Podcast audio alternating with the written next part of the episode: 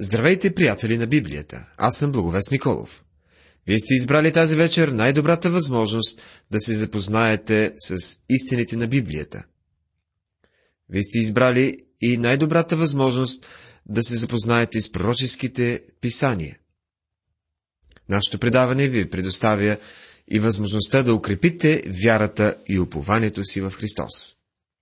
В миналото предаване започнахме изучаване на книгата Плачът на Еремия. Направихме кратко въведение и поговорихме върху първите 12 стиха от глава 1. Сега продължаваме от стих 18 нататък. Стих 18 е и ключовият стих на тази книга.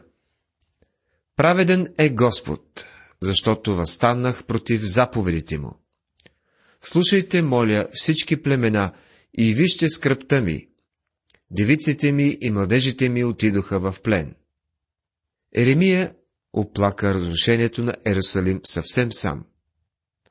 Той стоеше сред пепелта и ридаеше. Защо беше разрушен града? Градът беше съгрешил. Второто обяснение е, че Господ е справедлив. Бог извърши това унищожение и в това си дело беше напълно справедлив.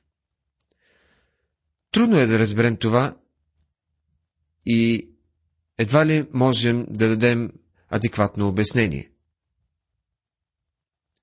Заставам пред скръпта на този човек и откривам, че не мога да я схвана напълно. Мога само да погледна през стената в неговата градина, но мога да се...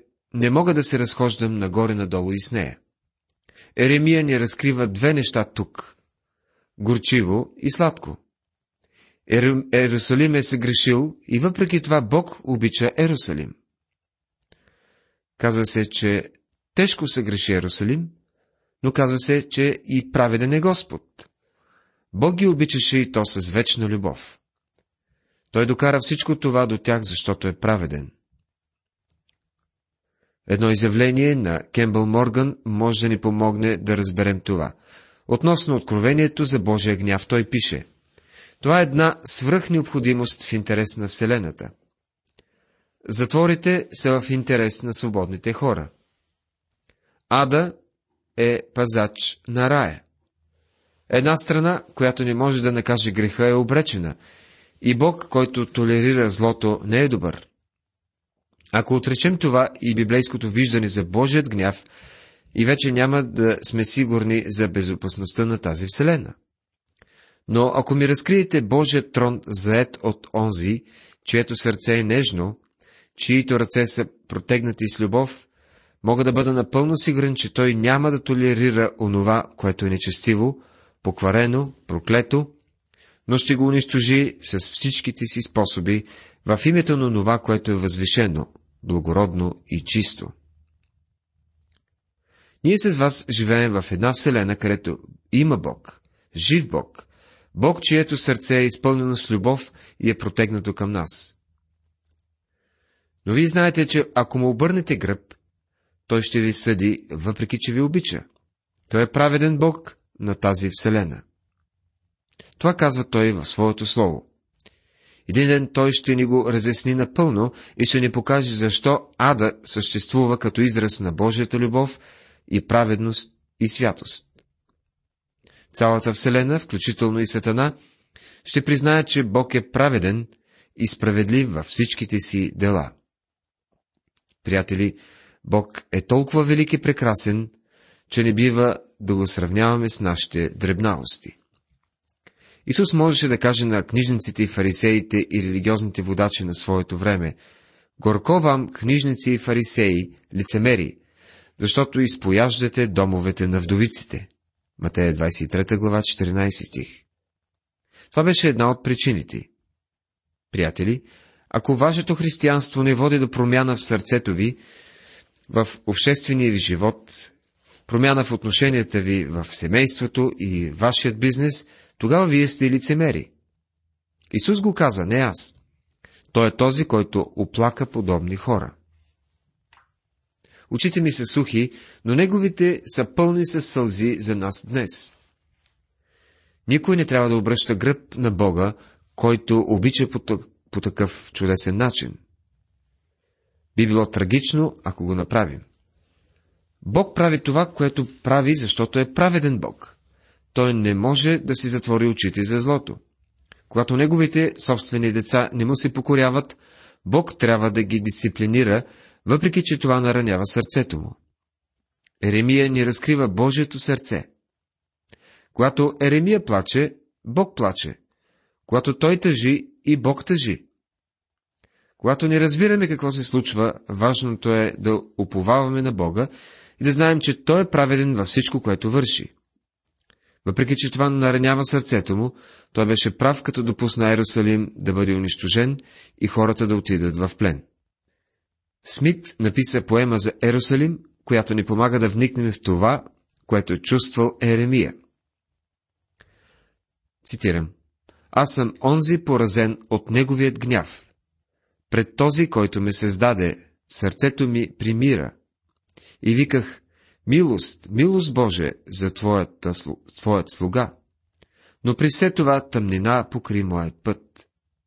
От очите ми строят горещи сълзи, когато виждам дъщерята на моят народ наранена, а в Ерусалим да царуват безбожни, тревога след тревога се трупат в мен.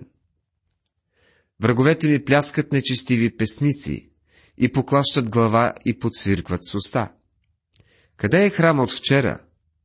Благороден граде на хиляди земи? Признавам своята вина, а след това, Господи, стани и отмъсти, отмъсти ни за нашите врагове. Еремия вика, той иска да знае защо и Бог го уверява, че е праведен и справедлив в това, което прави с Ерусалим. Друг труден въпрос, който Еремия задава. В стих 12 той питаше, не марите ли всички вие, които заминавате по пътя? С други думи, колко хора са въвлечени във всичко това? Не ги ли интересува какво се случва? Хората не искат да приемат факта, че Бог е разгневен на греха. Вместо това се прокламира факта, че Бог е любов. Да, Бог е любов и църквата определено трябва да се научи да носи тази любов със себе си в живота. Често се проваляме, но чувствам, че това води до прекалено наблягане на любовта, а Бог е също праведен и свят и справедлив във всичко, което прави. Въпросът остава. Какво мислиш за своят грях и за Божият гняв към него? Това нищо ли не е за теб? Еремия седна и плака за града. Нямаше много други да плачат с него. Той бе сам. В Псалом 137 ни се казва, че пленниците, които бяха отведени в Вавилон, седяха на земята и плакаха, когато си спомняха за Сион. Те викаха за възмездие и си мисля, че имаха пълното право да вършат това, но имаше ли във всичко искрено разкаяние? Или беше просто разкаянието на крадеца, който съжалява, че е бил хванат, но не съжалява за своите кражби? Хората, които бяха откарани в плен, плакаха. Но Еремия, който не отиде в плен, също плака над руините, пепелта и останките на града. Той беше свободен човек, но беше докоснат, беше въвлечен и загрижен за това, което се случва. Има някои откъслични опити за религиозни програми, които се пускат по телевизията.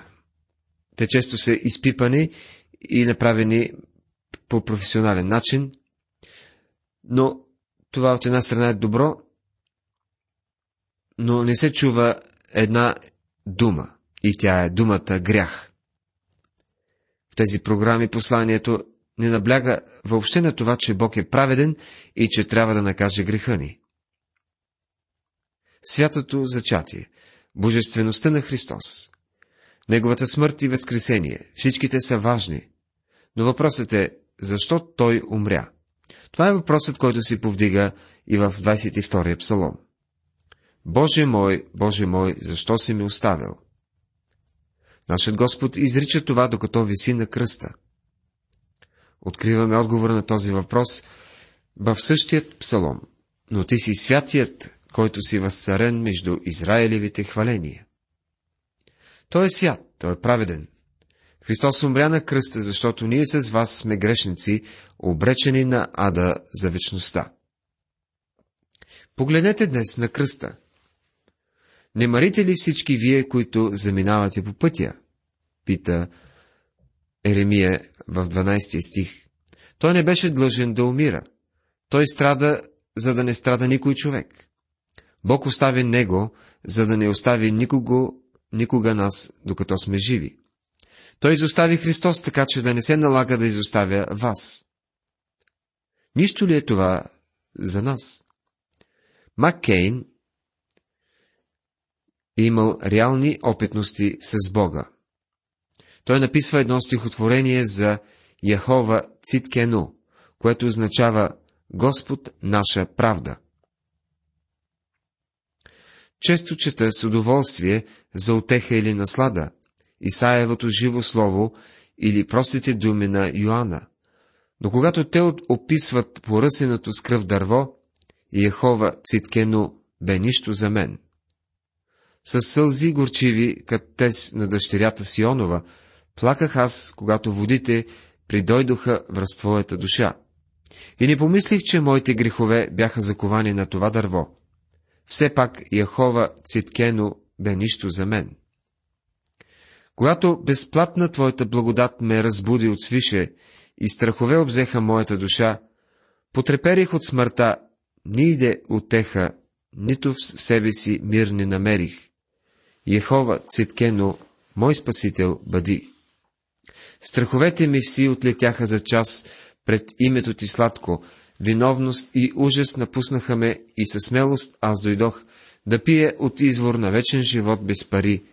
Ехова Циткено бе всичко за мен. Приятели, не марите ли всички вие, които заминавате по пътя? Дошъл ли, е, дошъл ли си при Исус само за да получиш една нова личност? За да те даде малко мир и да ти даде малко любов? Той умря на кръста да те спаси от ада. Святият Дух дойде на този свят да ни разкрие Христос като Спасител и да разобличи света за грях. За какъв грях дойде Той? За убийство, за кражба? Да, но има нещо по-лошо от това. Хората се грешиха, защото не ме повярваха. Бог има изцеление за крадеца. Той на кръста беше спасен. Павел беше виновен за убийство, понеже беше отговорен за смъртта на Стефан. Но така също и той беше спасен. Моисей също беше убиец. Бог има лек за убиеца, крадеца, лъжеца, но няма лек за човека, който отхвърля Христос.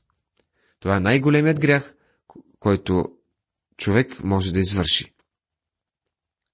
Отхвърлянето на Христос е по-скоро състояние, отколкото едно действие. Може никога да не извършите действие на отхвърляне на Христос, но може постепенно да достигнете до мястото, където Христос и това, което е извършил Той, за нас няма никаква стойност за теб. Ерусалим достигна това място, където Бог каза на Еремия. Не се притеснявай, че не те слушат. Ако Моисей или Илия или Самуил бяха тук да се помолят за тях, не биха отговорил на молитвите им. Вече е твърде късно. Преминаха границата на. Невъзво... невъзможното завръщане. В нашето съвремие има много хора, които са прекрачили вече тази граница. Ние самите не можем да отсъдим дали един човек е достигнал положението на пълно отхвърляне на Христос.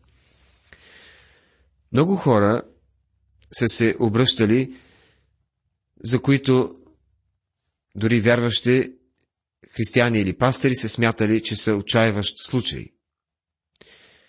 Знаем за хора, които са били дълги годишни наркомани, които са били виновни за няколко престъпления и въпреки това са били прекрасно преобразявани. Така че нито ние, ни, нито вие, нито аз можем да кажем дали някой е прекрачил тази граница или не. Ерусалим беше отхвърлил Бога. Един човек може да отхвърли Бога. Какво значи Исус Христос за теб? Какво означава Неговата смърт за теб? Това е посланието, което Еремия с сълзи предава в тази първа глава. Сега преминаваме към глава втора. Това е втората елегия в книгата Плачът на Еремия. Втората, поднесена по азбучен ред елегия, носи същият желебен тон и в същността си е много сходна с първата. Започва така, колко е тъжна съдбата ни, горко ни. Като причина за злочестените, тук се посочва гневът на Бога на Сион. Това се разглежда в първите девет стиха. Заради тези злочестени тъгуват децата на Сион. Всичко се предоставя на неговата любяща преценка. Ръката, която е ранила, трябва да свърши всичко до край. Как седи усамотен градът, който е бил многолюден? Така започва първият стих от първа глава. В подобен начин започва и първият стих от втора глава. Как покри Господ с облак Сионовата дъщеря в гнева си, хвърли от небето долу на земята великолепието на Израиля и в деня на гнева си не си спомни за подножието си. Господ изтреби всичките Яковови жилища и не пожали. Събори в гнева си укрепленията на Юдовата дъщеря. Събори ги до земята. Оскверни царството и първенците му. В разпаления си гняв струши всеки Израилев рок. Запъна лъка си като враг, усили десницата си като противник и изби всичко приятно за окото. Господ стана като неприятел, изтреби Израиля, изтреби всичките му палати, съсипа крепостите му и увеличи на Юдовата дъщеря плача и риданието. Книгата на Плачът на Еремия, втора глава, от първи до пети стихове. Бог пое пълната отговорност за това, което направи на Вуходоносор. Бог му позволи да унищожи Ерусалим. Бог го използва като жезъл, точно както използва асирийците срещу Израиля за тяхното наказание. Замислили сте се някога, приятели, за своят личен живот и защо Бог допуска определени хора да пресекат пътя ви? Желали ли сте някога да, се, да не сте се срещали с определени хора? Има ли хора, които бихте нарекли свои врагове? Някой може да ви е причинил тъга, но всичко е според Божията воля. Бог допуска всичко с определена цел. Така че трябва да се научим да разпознаваме Божията ръка в живота си. Той усилено събори шатъра му, като колиба в градина, съсипа мястото на събранието му. Господ направи да се забрави в Сион определен празник и събота, и в пламенния си гняв отхвърли цар и свещеник. Господ отхвърли ултара си, погноси се от светилището си, предаде стените на сионските палати в ръката на неприятелите, които подигнаха шум в дома Господен, като в празничен ден. Плачът на Еремия, 2 глава, стихове 6 и 7. Самият храм, който Бог е благословил, за който е давал наставление как да бъде построен, в който някога беше неговото присъствие, сега Бог казва, дойде денят, когато се погносих от този храм.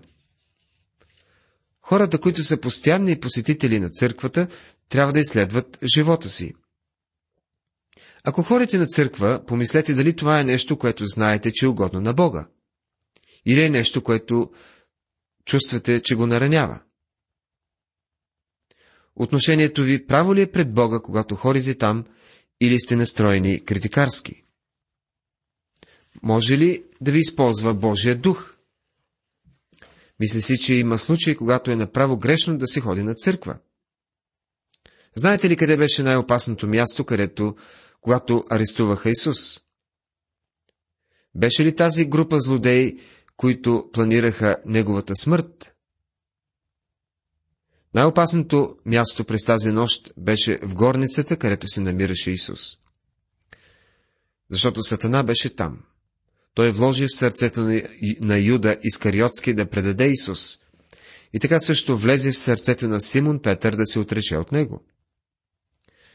Приятели, само защото ходите на църква не означава, че сте угодни на Бога. Старейшините на Сионовата дъщеря седят на земята и мълчат. Хвърлиха пръст на главите си, препасеха се във вретища. Ерусалимските девици навеждат главите си до земята. Казва Еремия в 10 стих на глава 2. Всички хора трябва да преминат пред, през кръговете на скръпта, но забележете какво беше влиянието върху Еремия. Очите ми изнемощяха от сълзи, казва той в 11 стих. Червата ми се смущават. Дробът ми се изсипа на земята поради разрушението на дъщерята на людите ми, понеже младенците и бозайничетата примират по улиците на града. Очите ми изнемощяха от сълзи, казва той. Той плака толкова много, че почти не виждаше. Червата ми се смущават. Това го разкъсваше на парчета. Това разваляше здравето му. Той се чувстваше част от онова, което се случва и сърцето му бе наранено. Колко от нас сме готови да бъдем въвлечени в Божията работа? Готови ли сме дори да застрашим здравето си? Готови ли сме да предадем себе си на Бога? Всички, които заминават в пътя, изпляскват с ръце против тебе, посвиркват и кимват с главите си поради Ерусалимската дъщеря и казват, това ли е градът, който наричаха съвършенство на красотата и градът, за който цял свят се радва? Плачът на Еремия, 2 глава, 15 стих. Врагът се радва на нещастието на Ерусалим. Всеки трябва да си пита по-често дали е достатъчно съпричастен на своите братя в служение. Когато виждаме проблеми в църквата, как се отнасяме към тях? Дали просто не си седим в последните пейки и критикуваме, или напротив това натъжава сърцето ми? Трябва да бъда за насърчение за всички, които стоят по пейките. Много е лесно да бъдем резки в своите критики, когато това не означава нищо за нас. Уважаеми приятели, тази вечер ни изучавахме плачът на Еремия, глава първа и втора. Разгледахме първата и втората елегия. В следващото предаване ще се спрем на третата елегия, записана в глава трета. Бог да ви благослови!